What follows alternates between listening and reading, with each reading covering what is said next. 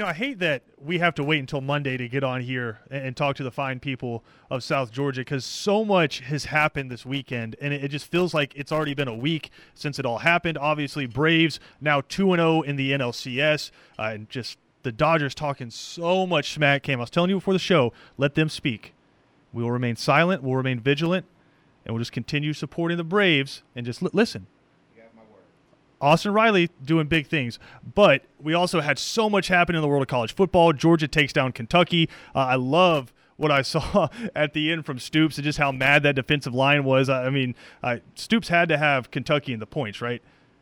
So we have so much to dive into, but the news of the weekend Ed Orgeron is out as the head coach at LSU at the end of the year. He will continue uh, until the end of the season. And joining us from 104.5 ESPN in Baton Rouge, Matt Moscona, host of After Further Review. Matt, thank you so much for taking the time, and I'm sure in what's a really crazy time for you guys right now. Yeah, it's never boring here, that's for sure. But it's my pleasure. Thanks for the invite, guys. And the news, I mean, just following some of your stuff, not overly surprising uh, that uh, that LSU decides to move on from Ed Orgeron. And you had spoken uh, last week about the fact that you kind of saw this coming in terms of he's going to finish out the year with the team. What do you think went into that thought process? Because I know a lot of people think it's kind of like breaking up with somebody and still living in the same house. Yeah, it is kind of odd. Um, so there is precedent for it. Um, LSU's athletic director Scott Woodward, when he was at the University of Washington, did the same thing when he had Tyrone Willingham there as his coach in 2008. Uh, after the seventh game, they um, they uh, announced that Willingham would not return but would finish the season. So there's a couple of reasons why you might do it that way. The most obvious that LSU just doesn't have a really good option for an interim head coach, which, which is a big right. reason why this is going the way it has. Um, it, back in 2016, when Les Miles was fired, you had Ed Orgeron, who had been an interim coach, had been a head coach. Sure. So that makes sense. The other thing is it, it's LSU's administration uh, cover now to go begin a coaching search in earnest and not wait until you know Thanksgiving when when the regular season ends you don't have the speculation from now until the end of the year about will he be fired or won't he, where the narrative be, had become more about that than it had about the games. So it does answer a lot of questions um, and change the narrative a bit uh, for the remainder of the season. And still five games on the schedule and some massive games coming up uh, on that schedule. But when you look at the program itself, this is a reset. And, and but the lifeblood of any college football team is recruiting. How bad do you think this affects it, or do you think with him staying on and some of those guys on staff maybe trying to keep their jobs, how do you think this affects their recruiting? Sure, I, I think that's a that's one of the key points. Also, why you make the announcement now, um, because it allows LSU to be transparent with recruits, where you can say. I mean, you can paint the picture hypothetically where, let's say, LSU and Georgia were going head to head for for a recruit. Well, Kirby or his staff could say, "Why would you go there? You don't know if if your coach is going to right. be there." Uh, now you don't have that. There, there's transparency there with recruits, where LSU's administrators can say to recruits, "Here's who we're looking at. This is the process we're following. We'll have a coach in place. This is what we're thinking." Um, it's not. It's obviously not an ideal situation, especially with the December signing period. This used to be a, less of a right. big deal whenever it was in February. But now with the December signing period, it's it's sort of um, rushed that process, which is a big part of the reason also why you do it now. It might help you keep this recruiting class together. How will LSU fans remember Ed Orgeron and his tenure? Because a lot of people have compared it to what happened with Gene Chizik at Auburn. I mean, obviously, there's a lot of parallels. You have a transitional or just a transformational quarterback talent transfer into your program. You go undefeated and win a national championship, and then a couple years later, you're out of a job. But I mean, 15 and 0 and maybe the best team ever. I feel like you give it a couple years, fans are going to look back fondly on Ed Orgeron. Yeah, the the comparisons are are fair with with Chizik and how that played out.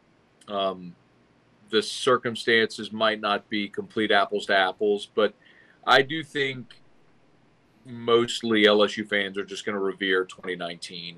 Okay. Um, you're, you're already starting to hear a lot of that that chatter around Baton Rouge, where this, you know, Ed's firing felt like an inevitability. Um, even last year, you know, coming into this season, it, it just felt like with a new athletic director, you know, who didn't hire him, a lot of off the field stuff going on. Um, that one misstep, and certainly a lackluster season, he'd be out. So I think fans have been preparing themselves for this. But guys, to to witness 2019 was just yeah. something that few fans ever actually get to experience. Not just a, a championship, but something of, of that caliber, which you know is is in the conversation on the short list for the greatest team and greatest season in the history of the sport. So certainly, I mean, if that's if you trade the other all the muck for that one shiny yeah. toy, man, I think LSU fans would take it a hundred times out of a hundred. Now, I'm sure there's millions of words being written about this uh, as we speak, and have probably already been published. But the best you can, if you could, just summarize why you felt like it was a given Ed Orgeron would probably be fired this season. Oh, I need a lot of words for that. um, well, I mean, you can start with the fact, obviously, that he was working for an athletic director that didn't hire him. Yeah. So every AD wants to look at football coaching hire as a legacy hire for an athletic director. And Scott Woodward is an LSU alum and you know came back here ultimately to to, to do this. Um, it, the other part of it is just that there have been so many things away from the field that have magnified the pressure of the result on the field. Know, LSU's in the middle of a Title IX investigation. Ed Orgeron is a defendant in two Title IX lawsuits. Um, there have been too many instances of public relations disasters. Ed Orgeron taking pictures in bed with women, and stories now leaking of him having you know girlfriends at practice with their kids, and um, you know when some might think he would be working, he's at a casino pool with the woman in a bikini, running shirtless on the beach. I mean, guys, there's there's so many of these that I'm not here to judge anybody. You know, Ed's a single man who can live his life the way he wants. But I think you also have to remember that when you're the head coach at LSU, you're the highest paid employee in the state. You are the face of not only the football program but the university, and there's an expectation you carry yourself a certain way, and, and he didn't do that. There was too too much of that, and when you have that, the timeline um, lawsuits, last summer in our country with the George Floyd protest, there was a lot of racial unrest, and Ed lost his locker room amid all of that. Um, and it's hard to come back from that once you once you you know walk down that road and broken that trust. All of those things, on top of the issues they've had on the field, we haven't even talked about the right. failed coordinator hire, how much money that's cost LSU. I mean, it, it, it, the the evidence was was massive, and he needed a a contending season, and he just didn't get it. Yeah, and now four and three does it was interesting timing because you get a massive win uh, over Florida and a what a 11 o'clock your time game. I know a noon game for us on the East Coast, but just an awesome game back and forth. Uh, and then you get the news shortly thereafter uh, that he's not coming back. But now the question turns to who's going to be the next guy. I know there's already all kinds of betting odds out. Uh, Lane Kiffin is the number one on all of the betting lists that I've seen so far. Obviously, Jimbo Fisher is always going to be a name that's mentioned. Is it absolutely going to be a head coach? Or do you see LSU maybe dipping into the coordinator? Because, uh, in my opinion, this is one of the jobs in the country where you can kind of do like the Mr. Steal Your Coach, where it doesn't matter where they're coaching. This is LSU. We are a premier job, and we can go plug people from anywhere. Yeah, I know that's how LSU views it. Certainly, um, you know LSU has um, has a lot of built-in advantages. It is the it's the only Power Five in a talent-rich state, which puts more guys in the NFL per capita than any state in the country. Um, you have resources from facilities and um, salaries and any type of financial resources you need. Um, and LSU is, aside from Alabama, the only school uh, that's won three national titles since 2003. I mean, LSU's last three coaches have all played for and won national titles. Right. So there's a ton to sell. Um, also, keep in mind LSU's athletic director Scott Woodward. He is a big game hunter, man. When he was at Washington, he got Chris Petersen away from Boise. When he was at A&M, he hired Jimbo Fisher. Uh, since he's been at LSU, he hired Kim Mulkey, three-time national championship winning coach, away from Baylor to come coach LSU. Scott is smart and tactful and generally gets what he wants. and um, I'll be interested to see what direction this turns. And I will I will say, you know, LSU has a new university president as well, who just got in place in May. Uh, William Tate is his name, and uh, came from South Carolina, incidentally. Um, and you know, President Tate is the first black president in the history of LSU, and it is something that is being certainly talked about in circles that he has a strong desire for this to be a legacy hire to the first minority head football coach at LSU.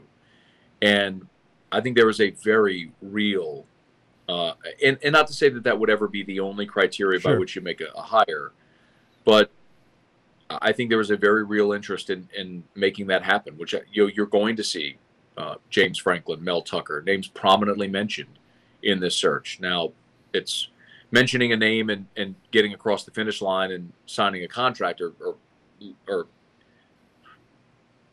almost yeah. lifetimes apart, it seems sometimes. But but those are considerations um, with with this job. But to the question, will it be a coordinator? Most certainly, it will not. It, it, will be someone with head coaching experience. What about for Matt Moscona though? Like, what who's on your wish list?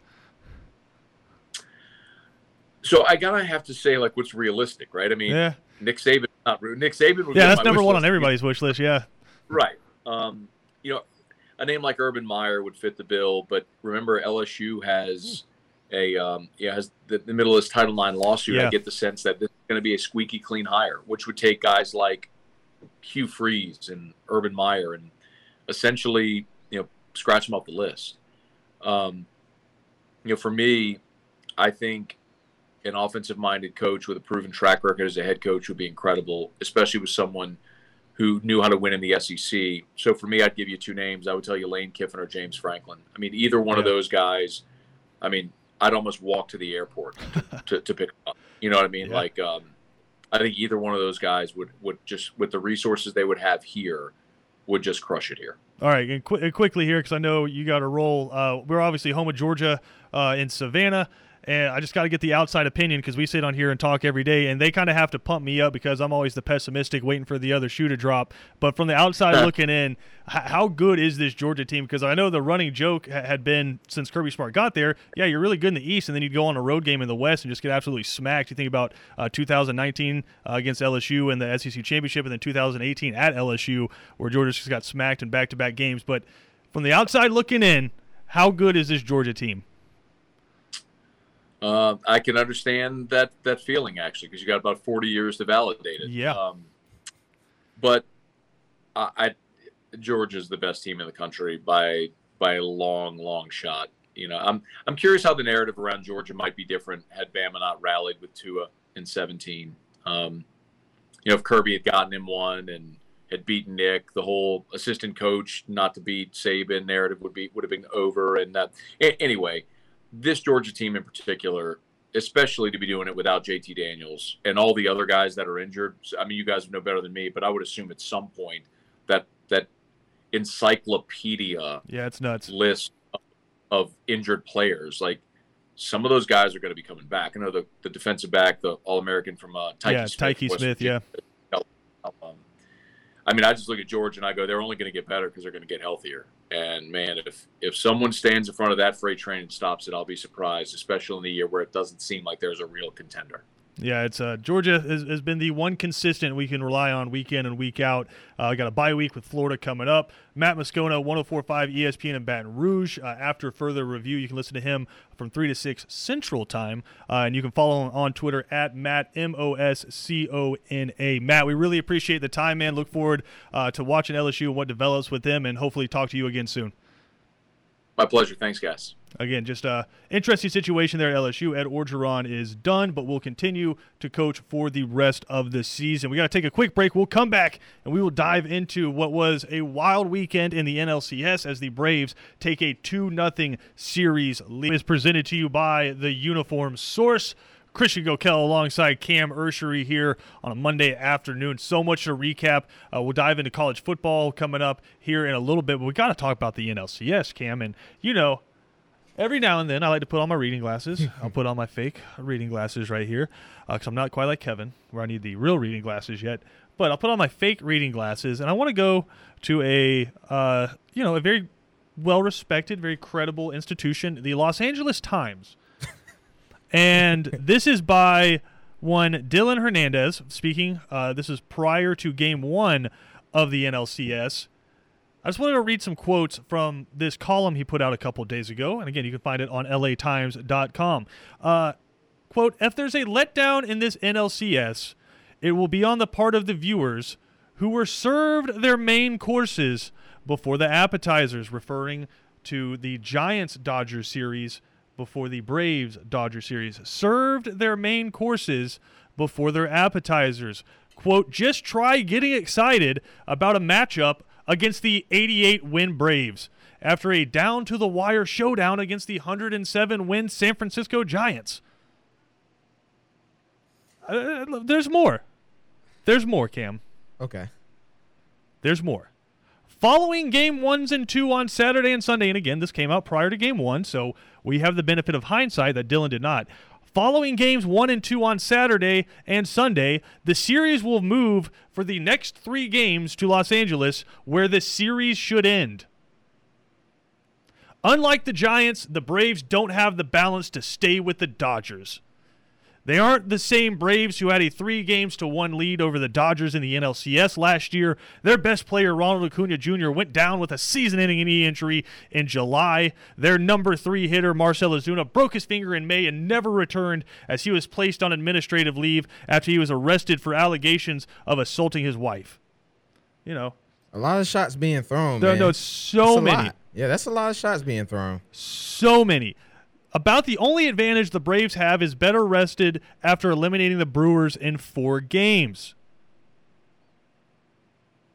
I just, this entire article is about uh, the Dodgers are just better. And they won't choke. They won't beat themselves. They will show up. They will fight.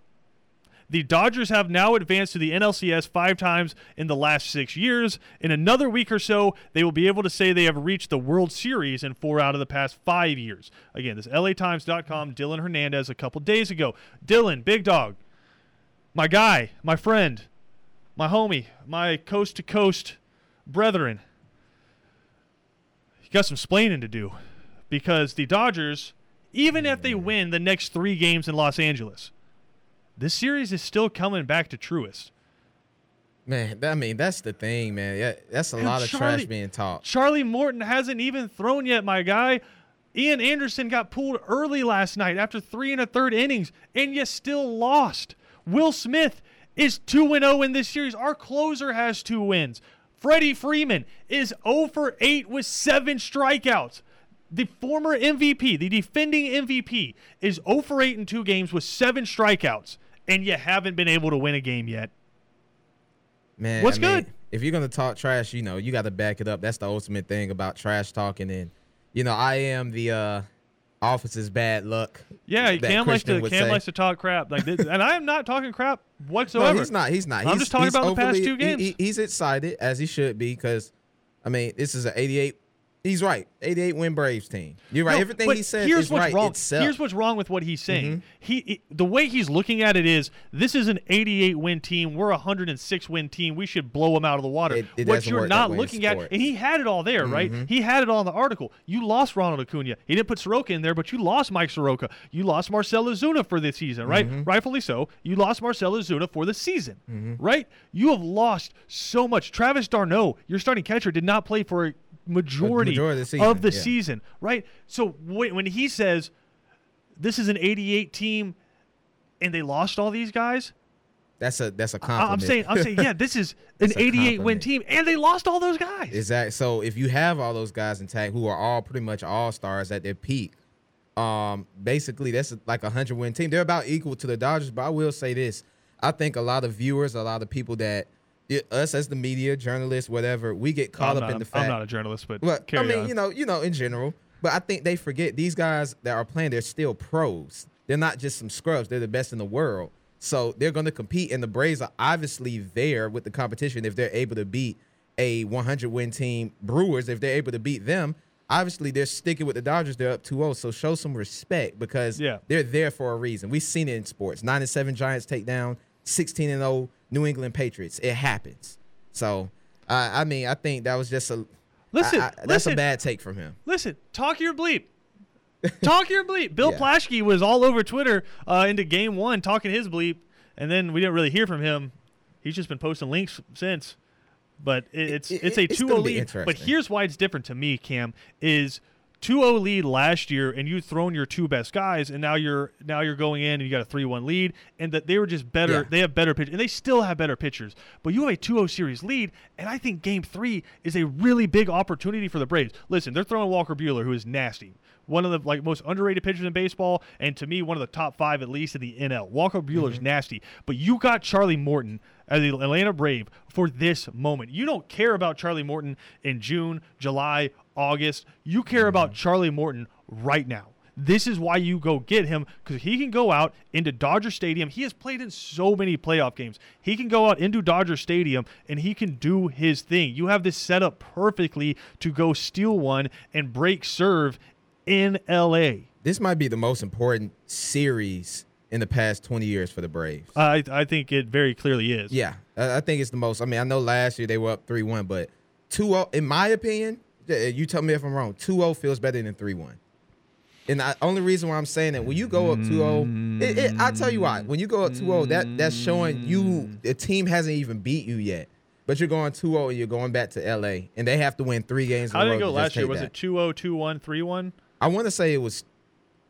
Ooh, let's. Yeah, look, Okay. look, but I mean, Let's just that up. Yeah. LA is really filling themselves. And there, if there's one argument I hate, especially after a two game sample size, is you didn't beat me. It did. Go, it started off 2 0. Yeah.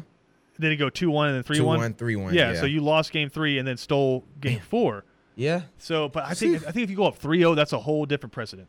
Like that, that is. Oh, you, it's- you have to I- sweep I'm not us. gonna say it. You have Yeah. to sweep us Yeah. to move on, And that's I- tough. I, I think that sets it up well, Yeah. and I think it's looking like if the way the series sets out is you'll have a rested Max Scherzer for the Dodgers in Game Six, and they'll be able to throw Buehler again in Game Seven.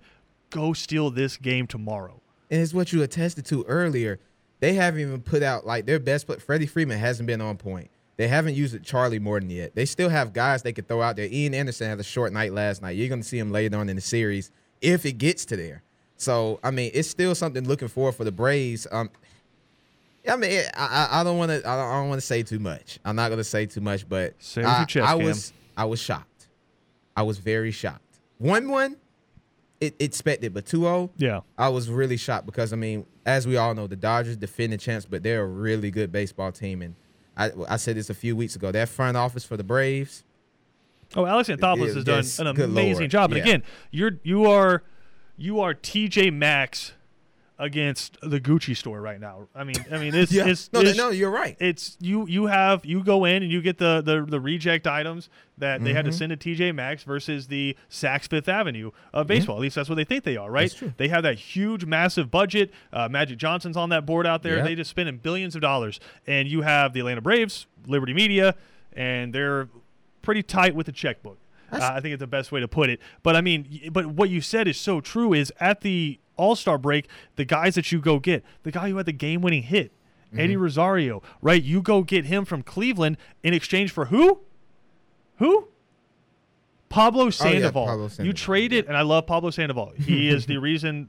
He's one of the reasons the Braves are here with his clutch hitting the first couple weeks of the season. But at the point when you traded him, you traded a mascot Mm-hmm. for a injured player that Yeah. you were banking on coming back, getting healthy, and able to get in. I mean, Eddie Rosario, when he was playing uh, with Cleveland, he was batting 254, had seven home runs and 46 RBIs.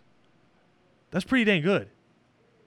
Man, it's just the front office knowing what they're doing. That I, I, I love it. That's why I said I love it for Atlanta. It seems like I- things are coming listen, together. Dylan Hernandez, my guy.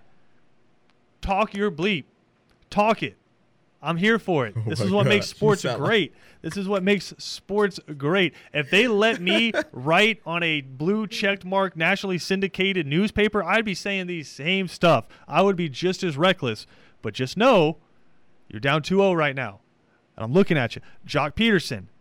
He was a Braves killer last year. He's a Dodgers killer right now. You are down 2-0 and we're putting Uncle Charlie on the mound tomorrow night And this dude has lived in the playoffs. This is why we went and got him. Listen, Dodgers, listen, hey, I'm just going to say. I'm going to pull my inner Sean Quinn here. Dodgers, way better team. They got way better players. They're probably going to beat the hell out of us. Yeah, yeah yep. Y'all are probably just going to absolutely do it to us. It's- Freddie Freeman can't hit a baseball right now. I mean, Austin Riley, the luck's going to have to run out some at some point, right? Nah. They're, they're not they're not going to be able to keep this going. You the Dodgers got this, Dylan. You guys got this. Down 0-2, you're just setting it up so you guys can rip off four in a row and win in six. Uh, you, you got it, Dylan. You know, you want to know something? It's what I said last week.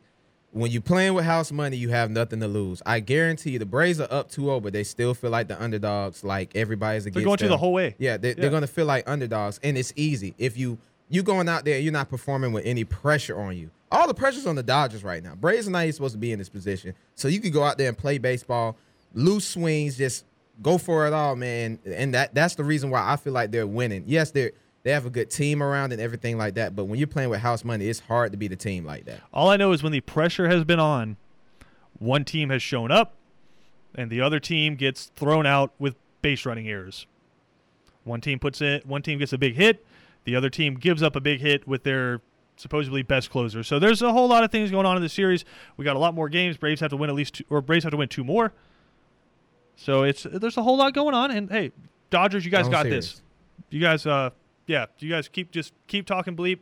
The Braves are just going to be over here playing baseball. We got more to come. We'll recap some of the big news from college football when we come back. Talk about this is one of those days, Cam. Where I wish we had another hour because college football this weekend was absolutely insane. Uh, obviously, the Georgia game, Georgia just thumps, bludgeons, whatever you want to call it. Uh, Kentucky. We'll talk about the end of that game. Uh, Spencer Rattler's done at Oklahoma because Caleb Williams is that guy. Texas blows another lead. Oklahoma State all of a sudden looks real. We haven't even talked about the fact that the were, were they fake? Probably, but the number two team in the country lost. Got smoked by the Boilermakers. So much happened in college football this weekend. I mean, how about in the SEC? That Florida LSU game was insanity. Auburn smacked Arkansas on the road with some really just terrible clock management by Sam Pittman. Uh, there's so much to get into. Uh, let's start with Iowa because we can just let yeah, let's just let, let's just get it out of the way. We saw this coming. I'm not saying you you said Purdue, but we all knew Iowa was going to lose at some point. And, and I think the Big Ten's dream was you get Iowa to the conference championship game, you get Ohio State to the conference championship game with one loss. Ohio State beats Iowa, and all of a sudden you have two one loss teams there. And you're like, could we potentially get two win? That ain't happening now. Uh, I think Ohio State. It comes. I think it's going to come down to Ohio State, Penn State. That game right there for who the conference champ's going to be. Because if Penn State wins, Iowa's not beating them again, especially if they have a healthy quarterback. So Iowa, you were fake. You got exposed. Purdue, thank you for doing a service year in and year out. They have a they have a record, and I I don't want to get it wrong, but I think it's around nine. They have around nine wins. Uh, in their program's history as an unranked team against the number one or number two team in the country. So Purdue's just out here ruining dreams, and I really appreciate it. I texted you. I said the home of Drew Brees and Neil Armstrong. Just two American heroes out there. One of them slinging the rock around, one of them flying to a rock. So it's just uh, Purdue just doing a public service, getting rid of Iowa, so we don't have to talk about them anymore. I think what's funny about this weekend, Cam, is it kind of reset the scene, and all of a sudden you're like, because all year it's been like, oh, is this the year where this team gets in? Is this the year where this team gets in? Is this the year where this team gets in? You're really looking at maybe the craziest thing that could happen is Cincinnati could get into the college football playoff. But I mean, it could be, it's going to be right now. If you did it, it'd be probably Georgia, Ohio State, Oklahoma. And I think the argument's going to come down to, and, and this is where Cincinnati gets nervous, is, and I think Cincinnati is now a Georgia fan or an Auburn fan or whoever else is on Alabama's schedule is you have to hope and pray that Alabama drops another one. Because if Alabama gets to the SEC championship and beats Georgia, then all of a sudden it's you against Georgia for that spot. That one lost Georgia team. I don't. That one lost Georgia team. That one lost Georgia There team. we They're go. getting in. They're most definitely think? getting in. You think? if you they, sh- I mean, I, I, I'll put it like this. Just long story short, if we're talking about not right now, we're talking about at the moments they've beaten teams: Clemson, Arkansas, um, Kentucky, Auburn. That's four ranked wins. Uh, Georgia has four top 20 wins right now. Yeah, and then two of them are in the top ten. I think they might have more than that. I think Kentucky might have added to it. What was Kentucky? Eleven. Yeah. Okay, so I mean, it's hard to keep that Georgia team away. Oh, they lost a game, but they beat Clemson, beat the heck out of Kentucky, beat the heck out of Auburn and Arkansas, who are all really f- formidable teams. You put them in any other conference, they're number one or two in each conference, outside of maybe Auburn. I, That- mean, I think me Arkansas. I think Arkansas has kind of been exposed. They beat. Sorry, they beat Texas A&M, and I think we maybe overvalued that win a little bit much. And, Yeah. and Texas the same way. Texas switched quarterbacks after that. So Arkansas we maybe overvalued, Poor but it's Sam not that it's not that you beat them. It's what you did to them. Yeah. thirty-seven to nothing. And Yeah. Georgia's been incredible. Uh, I still like because we got to do our Southern Pigskin Power Poll. If you play it right now, I don't know who I'm picking between Georgia and Alabama. You play that on a neutral site in Atlanta. I don't know who I'm picking because my one one reservation. I know you're getting to the point where you just kind of sound like you're being skeptical to be skeptical. I guess is the best way to put Mm-hmm. it. My only drawback with Georgia right now is they haven't had to throw the football yet. There you go. haven't you haven't been in a game where you're down or you're tied and you have to push the ball down the field. They've had they have been able to, and teams have loaded the box and uh, forced them into throwing the ball during. But you're up, Yeah. right? It's not a tight game when you're doing that. And the scary thing I think for the country is coming into the season, the one flaw you saw with this team was run blocking and running the football. Now they're really good at that. Yeah, they're really like good at Zamir. White looks really good. Uh, Mhm. James Cook looks really good. Kendall Milton finally busted one this past week. Mm-hmm. So that running game looks really good. But you haven't had to push the ball down the field in like in close situations, right? Even in the Clemson game, you really didn't have to throw that last drive where you sealed it out. Just you ran just the you ball. ran the ball over them. Right, so slew of bats. you haven't been in a position like last year against Alabama or last year against Florida where you have to throw the football. I, and I 100% agree with you. I think with Alabama, Georgia's been manhandling people all year. I don't think you. I don't think you just manhandle Alabama all four quarters. It's it's a, it's respect, and Alabama's going to be obviously awake for that game. Yeah. They're not sleeping for that. And I think you, in order to be Alabama, they're going to put up points. I mean, even in the Texas A&M loss, 38 points. Bryce Young almost had 400 yards. You got to sling that rock in. That's the one thing I'm nervous about. If they can, you know, fix that up, get some of those guys back, and get that chemistry together before that game comes. But I, I'm very nervous about that. I don't know who to choose. I might lean, and it's crazy to say this, a little bit towards Alabama because they have Bryce Young and he's electric. And I usually go like if like if things things seem relatively even, which Georgia's defense is far and away better than Alabama's right now. Oh, yeah. But Alabama's is still still has an elite defense, and they showed out against Mississippi State. But uh, usually when things are even, I go with a better quarterback, and right Mm-hmm. now Bryce Young is a better quarterback. That being said, and I did want to talk about this. You know me, I've said for a long time, this Georgia team can beat 128 FBS teams with Stetson Bennett as their starting quarterback. Yep. There's one team out there where I'm not sure that's the case, It's and it's Alabama. Yeah. But Stetson Bennett on Saturday made some throws that I have not seen him make yet, and he also, I guess, still technically made a throw that we haven't seen him make before either. And Kirby Smart pointed this out. Stetson Bennett threw the football away on third down. Mm-hmm. And his biggest problem last year was trying to make too many plays where it's third and 10. You can feel the momentum in the game. I got to make a play. It's third down. I boot. There's nobody really there, but maybe I'm just going to try to fit it in at pick. we saw that against Bama. Right. Yeah. It's just you you instead of I have these monsters from Doom Mm-hmm. playing defense for me.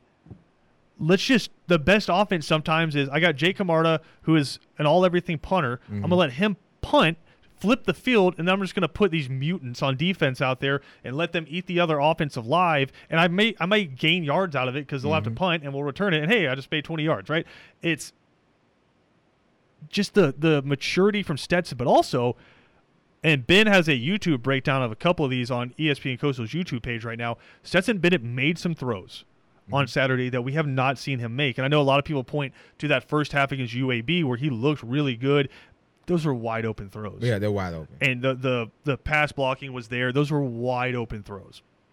He fit some balls into some coverage on Saturday that like were the touchdown on the right side on the money. well, the touchdown to Brock Bowers, he was he was fairly open, but just the the ability to read the defense and have the ball out before Bowers comes out of his break was awesome. Uh, and Brock Bowers is a freak. He, as a freshman, might be the best tight end in college football, but that's another segment. Uh, it, the John Fitzpatrick, I think it was in the third or fourth quarter. John Fitzpatrick on the wheel route up the sideline. Mm-hmm. He had a linebacker kind of trailing him. Stetson Bennett fit a ball 20 yards downfield up over the linebacker, but short enough that the safety couldn't come over the top and blast him or pick it off. Mm-hmm. That is a that's an NFL throw. And BJ has mentioned this for a long time. The only reason Stetson Bennett wasn't more highly recruited because he was doing ungodly things to high school defenses when he was at Pierce County, like freaky things to people down in Blackshear in that Sean Pender offense there. He, the only reason he wasn't more highly recruited is because he is 5'10", 5'11". Yep. And I'm not comparing him to these guys as players because they're some of the best in the NFL. But I mean, so's Kyler Murray and so's Russell Wilson. Mm-hmm. And so, point of all this is my thought going into this game, and it's still maybe my thought is you can beat 129 teams with Stetson Bennett, or 128 teams with Stetson Bennett as your starting quarterback. The maybe for me right now is Alabama, and the only reason is we haven't seen Stetson Bennett have to throw the football and win doing it. Yeah. Right? We haven't seen it. And for as much as you want to say Georgia played crap defenses last year when JT Daniels was in, and for the most part, JT Daniels has played some pretty medi- mediocre defenses outside of the Clemson game, and he didn't have to do much in that game. Go watch that last drive against Cincinnati to get you in a field goal range. Yeah. And it's just, I know a lot of it was to running backs, but just hurry up having to throw the football. You have to throw the football in that situation. And he did it, and that's against a really good defensive unit. One that we're seeing, I think now is are they, are they number two in the country in the AP poll? Cincinnati, number two in the AP poll. Number two. It's a good team, really good team. If Georgia was to fall, JT Daniels would was able one? to do that. So the question now going into this bye week is: Was it Stetson get us to the bye week, and we're going to turn Mm-hmm. this thing back over to JT Daniels, or is the reality now? JT, listen. I know you never want to lose a job to injury, but Stetson's playing out of his mind right now. Has a better quarterback rating than Mac Jones had last year. I And that's another BJ Bennett stat. It's it's going to be a fascinating question, but just texting with some Georgia sources over the weekend. Again, this is all speculation because obviously Kirby Smart and Todd Monken are the ones who get the ultimate decision in that. This is still JT Daniels' team. and I, I, I agree with that. I I will say that because tell me, like what you've been saying to the audience, if we have to drop back and throw the ball forty times in a game, who you picking to throw that? JT. It's a lot. It's a lot closer in my mind than it was before. Because Stetson Bennett, Okay. give him credit. Last year against Kentucky, he had a Nah, he terrible wasn't game. good. Yeah, he wasn't good. He shredded Kentucky on Saturday. And that's a better Kentucky team this year than last year. Right. Um, man, I'm just thinking like you know JT. Uh, it, it, we will have to see, but dropping back forty times. And it is yeah. a different kind of offense with uh, Stetson in there because he makes you account for him in the run game. yeah. I mean, he mobile. has he has some freaky stats. I I think he's the only quarterback with around a 90 passing grade Mm-hmm. and an over an 80 run grade outside of Matt Corral. Who's going to be the first overall pick this Probably. year. Yeah. So it's just it's it's freaky what Seth Bennett has been able to do. His growth is awesome, and I right now again, I'm not going into and before I was like this. If when Georgia goes into the SEC championship and they're playing Alabama, if number 13 rolls out there as a starting quarterback, I'm not like, well, that's it, that's a wrap. I feel like Stetson Bennett has the confidence and he's grown up enough in this offseason, which give him credit. And we, we gave all this credit Yeah, to JT Daniels for this. yeah. No, but we gave JT Daniels all the credit for this. He had a full offseason to work with Todd Monken. He had spring, Mm-hmm. he had the summer workouts, he had a full offseason, which he didn't have the year before because Todd Monken came in. Then you had COVID shut everything down. Stetson Bennett, just like JT Daniels, had that full offseason to work with Todd Monken. And he looks really good right now. And this offense is doing the right thing. They're playing. They're playing possession. They have some explosive plays in there as well, and they're not turning the football over, which I think is one of the more underrated stories about what this offense has been able to do. We got more to come. We're going to take a quick break. We'll come back with more. ESPN Radio is presented to you by the Uniform Source. Two different locations in Savannah to take care of all of your uniform needs. Quick look at the ALCS. Game three coming up tonight, 808 first pitch. Astros at Red Sox. That series is tied one to one. Kike Hernandez, speaking of former Dodgers, has been absolutely filthy for Boston. So that game coming up at 8:08. But for your Atlanta Braves, you get the night off tonight. Tomorrow, believe I just want to I want to get the the time correct here, Cam, as I have to click through 17 links. Yep, 508. 508 first pitch. Uh, so you have games coming up tomorrow, Wednesday, and Thursday. 808 uh, first pitch for Wednesday and Thursday, but tomorrow 508. So that means you'll have an abbreviated three and out coming up tomorrow. Uh, I believe the pregame will start around 3:30, but you'll have us in our normally a lot of time, not talking our bleep. The cool guys. You know, just relax, just thinking about how Charlie Morton's going to go out there and do his thing. It's going to be fine. Yeah, the cool guys. You You, get to gotta- come watch us talk for a little right. bit. So we got our we'll be on our normal time tomorrow, and they'll have about thirty minutes to three and out. They'll just have to cram everything in really fast. Mm-hmm. Maybe just like record the whole show and play it at like times six speed. No, that's gonna give 30 me minutes. and everybody else a headache. Yeah, you'll be fine. Hey, go Red Sox though. We don't cheer for uh, cheaters. That's true. cough. Yeah, to bang in the trash cans.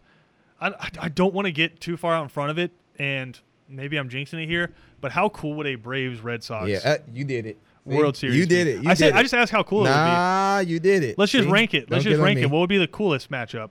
Dodgers Red Sox, Not answering. Astros, Not answering. Astros Braves, Astros Dodgers. I, Astros Braves, so I so I can see the Astros just crumble at the biggest moment. I want to see the Green Giant though. I think that'd be lit. That would be cool. Yeah. Got a big show coming up today on Three and Out for you. Uh, the guys will catch up with Chris Gordy, Brooks Austin from Dogs Daily on SI.com, and Matt Smith. That's coming up next right here on ESPN Radio.